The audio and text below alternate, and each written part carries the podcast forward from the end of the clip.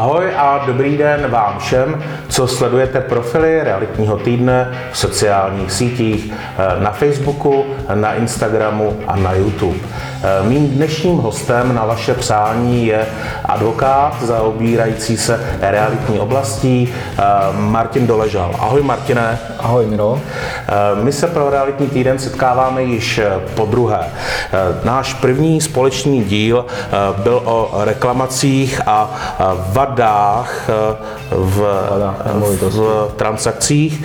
Přesně tak. Eh, obdrželi jsme pár reakcí. Eh, v součtu nejvíc bylo dotazů, já realitní makléř, jakou kam nesu zodpovědnost, když spolupracuji s kanceláří, jsem v nějaké síti, za mnou ta odpovědnost nejde, ta přechází plně na tu kancelář, na tu síť.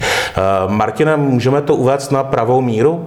Určitě, určitě můžeme. Uh, takhle, první věc, tahle ta reakce je taková prapodivná uh, už jenom z toho lidského hlediska, ten člověk říká, já vlastně, když něco pokazím, tak to nevadí, protože tu odpovědnost ponese někdo jiný. Druhá věc je, že to není tak úplně docela pravda, protože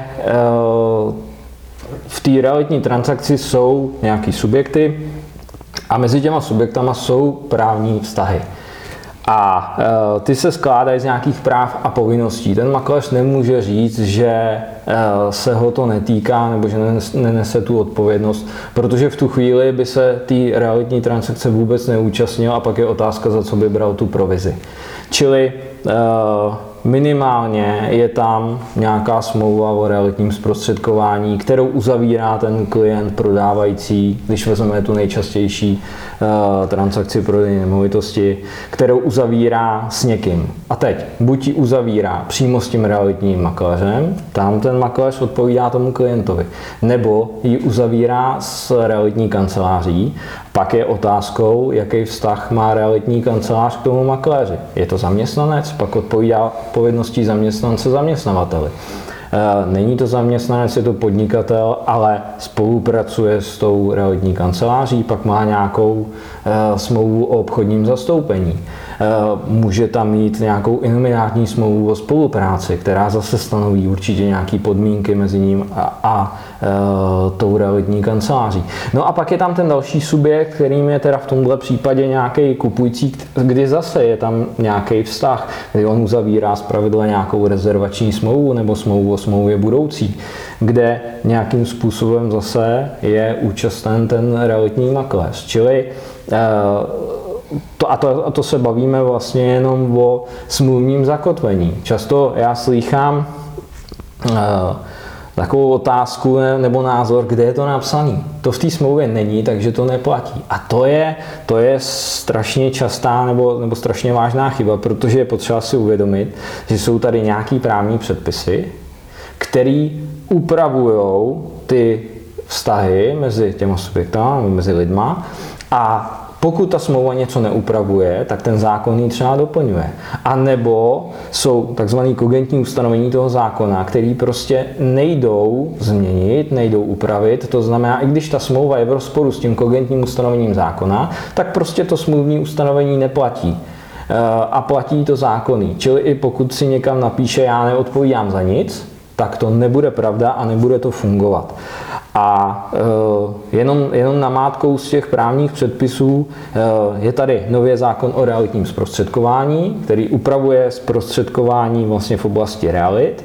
Je tady občanský zákonník, který upravuje obecně zprostředkovatelskou smlouvu, upravuje obecně obchodní zastoupení, upravuje i nominátní smlouvy, upravuje takový ty základní náležitosti eh, právních vztahů. A určitě těch... Martine, mám dotaz. Nominátní smlouva? Eh, nominátní smlouva je taková, je to, je to vlastně nějaký druh, který je předpokládaný tím zákonem. To znamená, že, že je tam definovaný třeba kupní smlouva, darovací, eh, o zprostředkování. A pak je takzvaná i nominátní nebo nepojmenovaná, což je smlouva, která není typová, kterou ten zákon vlastně nezná a ty si musíš domluvit ty základní náležitosti. Ano. A určitě těch zákonů je, je celá řada dalších, které bychom tady mohli vyjmenovávat. Já jsem v nějakém článku od tuším Lukáše Slaniny čet, že těch předpisů, které upravují realitní zprostředkování nebo realitní činnost, je údajně 72. Já jsem to nepočítal, vzhledem ke složitosti našeho právního řádu věřím, že to tak může být. Tak a my už jsme u dnešního hlavního tématu a už na pozvánce na naše vysílání eh, je uvedeno zprostředkovatelská smlouva. Co by smlouva o realitním zprostředkování všechno měla obsahovat? Eh, co by jsme si v ní měli jako realitní profesionálové ohlídat? No, eh, já bych já bych začal ještě vlastně jedním, jedním jakoby předstupněm, který s ním ale úzce souvisí a to je vlastně z pohledu toho makléře vůbec si zodpovědět tu otázku, kdo je můj klient. Jo, dostávají se nám občas na stůl jakýsi smlouvy, které sice jsou napsané jako zprostředkovatelský, ale vlastně to, to zprostředkování vůbec e, neobsahuje. Takže on by měl si říct, pracuju pro toho prodávajícího nebo pracuju pro toho kupujícího, co vlastně zprostředkovávám. Někdy, někdy ty makléři mají vlastně pocit, že uh, tohle není podstatná otázka, že oni v té transakci jsou jenom tím zprostředkovatelem kontaktu a Aha. eventuálně nějakým základním průvodcem. A to, ono, to tak, ono to tak úplně není. Uh, protože ty dvě strany mají eh, v podstatě kontradiktorní očekávání a kontradiktorní protichůdné požadavky jednak od té samotné transakce a jednak od toho samotného makléře. Hmm, takže někde na úvodě bychom si měli položit tu otázku, jaká je vůbec ta role toho makléře eh, v té celé transakci. Přesně tak. Přesně na které tak. straně barikády v ten moment on je.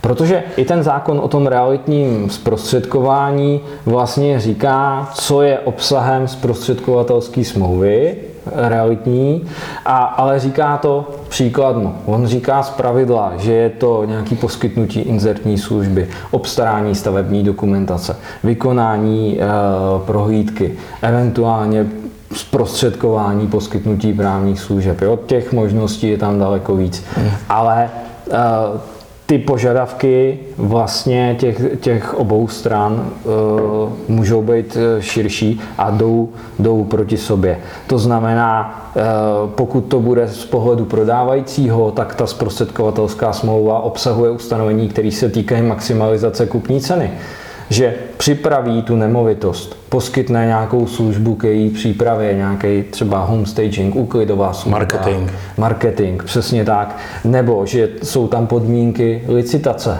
jak bude nakládat tu cenu, aby pro toho prodávajícího zajistil co nejlepší cenu. Eh, pokud to bude z pohledu toho kupujícího, tak naopak tam jsou ustanovení o tom, jak se ta cena bude snižovat, protože zájmem kupujícího je koupit za co nejméně. Že poskytne, dejme tomu službu prověření té nemovitosti, že bude hledat vady té nemovitosti. Eh, co se týká odpovědnosti, o které jsme mluvili minule, tak samozřejmě prodávající chce snížit tu svoji odpovědnost na minimum. Kupující chce naopak maximum. On chce ochránit, pokud se na té nemovitosti objeví vada, tak aby ideálně za všechno odpovídal ten prodávající. V tomhle je to protichůdný. Eh, co se týká výplaty těch peněz, tak samozřejmě prodávající chce mít peníze co nejdřív. Zatímco kupující co nejpozději. Kupující většinou chce, hele, až si tu nemovitost převezmu, po tom, co bude zapsaná v katastru, tak to prosím vyplaťte z té úschovy. Zatímco ten prodávající říká, a nešlo by to už po návrhu na vklad. Takže v tomhle tom jsou vlastně protichůdné ty požadavky a e, ten makléř by si měl vlastně ujasnit, za koho kope. Jo, kdo mu platí tu provizi z čeho se ta provize skládá. Jo, i z hlediska nějakých nákladů, z hlediska času, z hlediska toho, jak dokáže nakládat s tou cenou třeba u licitace, že se ta provize navyšuje, pokud on dokáže vyjednat lepší cenu, dokáže líp prezentovat tu nemovitost. A od toho se liší, od toho se liší vlastně ten obsah té zprostředkovatelské smlouvy. Eh, mě tady teď eh, napadá, jsou ty trendy eh, jednat s klienty win-win, čili obě dvě strany výjdou z té transakce vlastně v pohodě, bez nějakého konfliktu, bez nějakých obchodních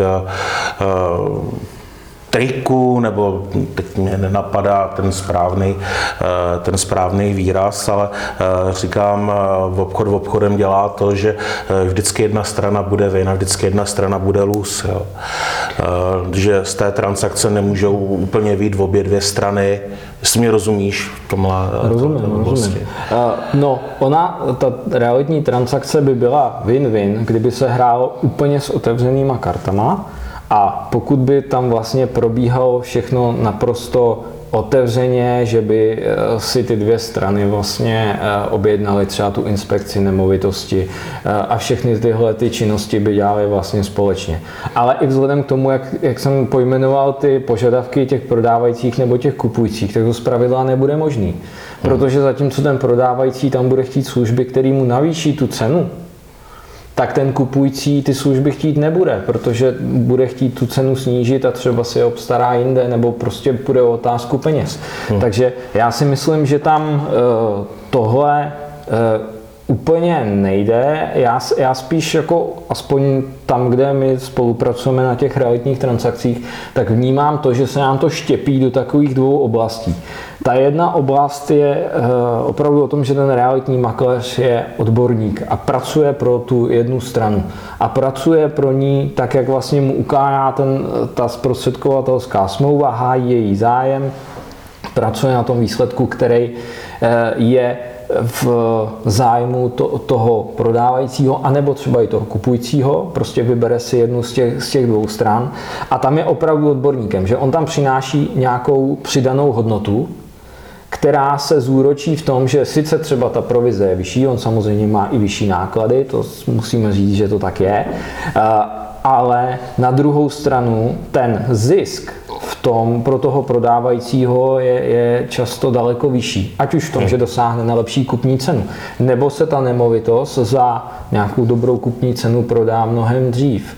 Eh, to, že třeba dokáže i vypořádat eh, nějaký vztahy na, na straně toho prodávajícího. No, často to bývá tak, že se nemovitost prodává, protože se dělilo spoluvlastnictví, protože tam tu nemovitost dostali nějaký dědicové, který vlastně jako nevědí, co s tím a teď on to musí nějak všechno vypořádat, narovnat, připravit prodej. To je ta odborná služba. A to je ta první oblast které, kam si myslím, že se ten trh bude trošku posouvat. Protože ta druhá oblast je o tom, že ten realitní makléř tam v podstatě slouží jenom jako určitý komunikační kanál, provede takovej ten, eh, já tomu říkám nutný zlo, mm-hmm. prostě uzavře ty smlouvy, eh, pak nějak nafotí tu nemovitost, eh, pak teda někam pověsí ten inzerát, on na ten inzerát někdo zareaguje, tak s ním uzavře tu rezervační smlouvu pak ty strany teda očekávají nějaký právní servis, tak jim pošle nějaký mustr těch eh, smluv, který někde v té realitní kanceláři jsou připravený. Doplňovačka. Eh, doplňovačka, přesně, řekne, pro katastr to stačí, což je pravda, pro katastr to stačí, ale už ty strany to nechrání z hlediska všech těch věcí, které jsme řekli. A neznáme a... jednu a to tež realitní transakci, která by proběhla stejně. I tak je to možný říct, že jsou tam různé niance právě v tom, jaký je ten stav, jestli je to nový, starý, eh, něco se tam vypořádává, nevypořádá, jestli se přesmluvňuje hypotéka nebo eh, ne, přeúvěrovává nebo ne. Eh, a v tu chvíli, ale si řekněme, jaká je hodnota toho makléře v té transakci? No tak. vlastně přidaná není, jo? V tu chvíli... Hraje tam nějakého mediátora. Tak, tak. Nikoliv a experta. Je to, a je to činnost, která je nahraditelná? Když to tak dneska jenom se rozlídnu po tom trhu, tak vidím minimálně několik produktů, který dokážou tuhle tu činnost, činnost nahradit. Jo? A v tu chvíli vlastně ten makléř se stává nahraditelným a i těžko obhajuje i před tím klientem, proč má platit takovou provizi, protože eh, ten klient by v mnoha případech tohleto zvládnul sám. Teď nechci tvrdit, že to je možné jako vymítit. Jo? Vždycky bude nějaký procento lidí, kteří budou schopni tu transakci udělat sami a stačí jim k tomu tyhle ty nástroje. Ale pak je nějaký procento, který to nezvládne rozhodně a e, pak je určitá šedá oblast mezi, která licituje a, a, a lavíruje mezi tím, jestli potřebuju realitní kancelář, nepotřebuju, proč ji potřebuju. A tady podle mě se budou prodávat ty makléři s vyšší přidanou hodnotou. Protože najednou dokážou tomu klientovi to zařídit, mu ty ušetříš čas a zároveň podívej, my jsme schopni ti zvednout kupní cenu. Tady nám dej klíče a my to uklidíme, narafičíme, nafotíme, naskenujeme, tady to je a ty potom řekneš ano, ne. Mhm. A k tomu pokrytí všech těch rizik po té právní stránce, eh, ze znalostí transakce, s možností eh, poradit se s advokátem eh, a na každý ten obchodní případ transakci v podstatě ušít smluvní dokumentaci. Je to, určitě bych to doporučil. Určitě bych to doporučil, protože jenom ten základ nestačí. A to je vlastně bych řekl u nás velká množina klientů, který přicházejí kteří přicházejí a říkají, my máme transakci realitní za sebou, zastupovala nás tady realitní kancelář, my jsme si mysleli, že ona funguje pro nás pro oba a najednou jsme zjistili, že tam je nějaká vada a oni nám řekli, hele, na nás už se neobracejte a my s váma jako nemáme nic společného, my jsme prostě dostali provizi a, a nashledanou. Jo, a v tu chvíli vlastně oni říkají, no a my jsme tady, a teď my koukáme do těch smluv a říkáme, vy tady máte úplný základ. A proč jste si neošetřili tohle? A, my, a to už od začátku, že to jsou ty šablony. To přesně pozná, že to jsou ty šablony a uh, oni řekli, no ale my jsme čekali, že nám to někdo navrhne, že nám s tím jako někdo poradí. A to se neděje. Eh, Martina, já tě moc krát děkuji za dnešní návštěvu, za dnešní rozhovor a tvůj věnovaný čas. Eh, přátelé, rozhovoru s Martinem bude přibývat. Já věřím, že dnešní rozhovor si nepustíte jenom jednou, ale rovnou dvakrát a ještě k němu pozvete eh, svoje přátelé, kolegy z realitní branže. Děláte dobře? Samozřejmě i sdílejte do svých profilů, budeme rádi. Eh, pište dotazy, pište komentáře, my vám rádi společně s Martinem eh, budeme odpovídat. Eh, dávejte nám palce, moc krát vám děkuju a těším se zase na profilech realitního týdne. Váš Miro Babka.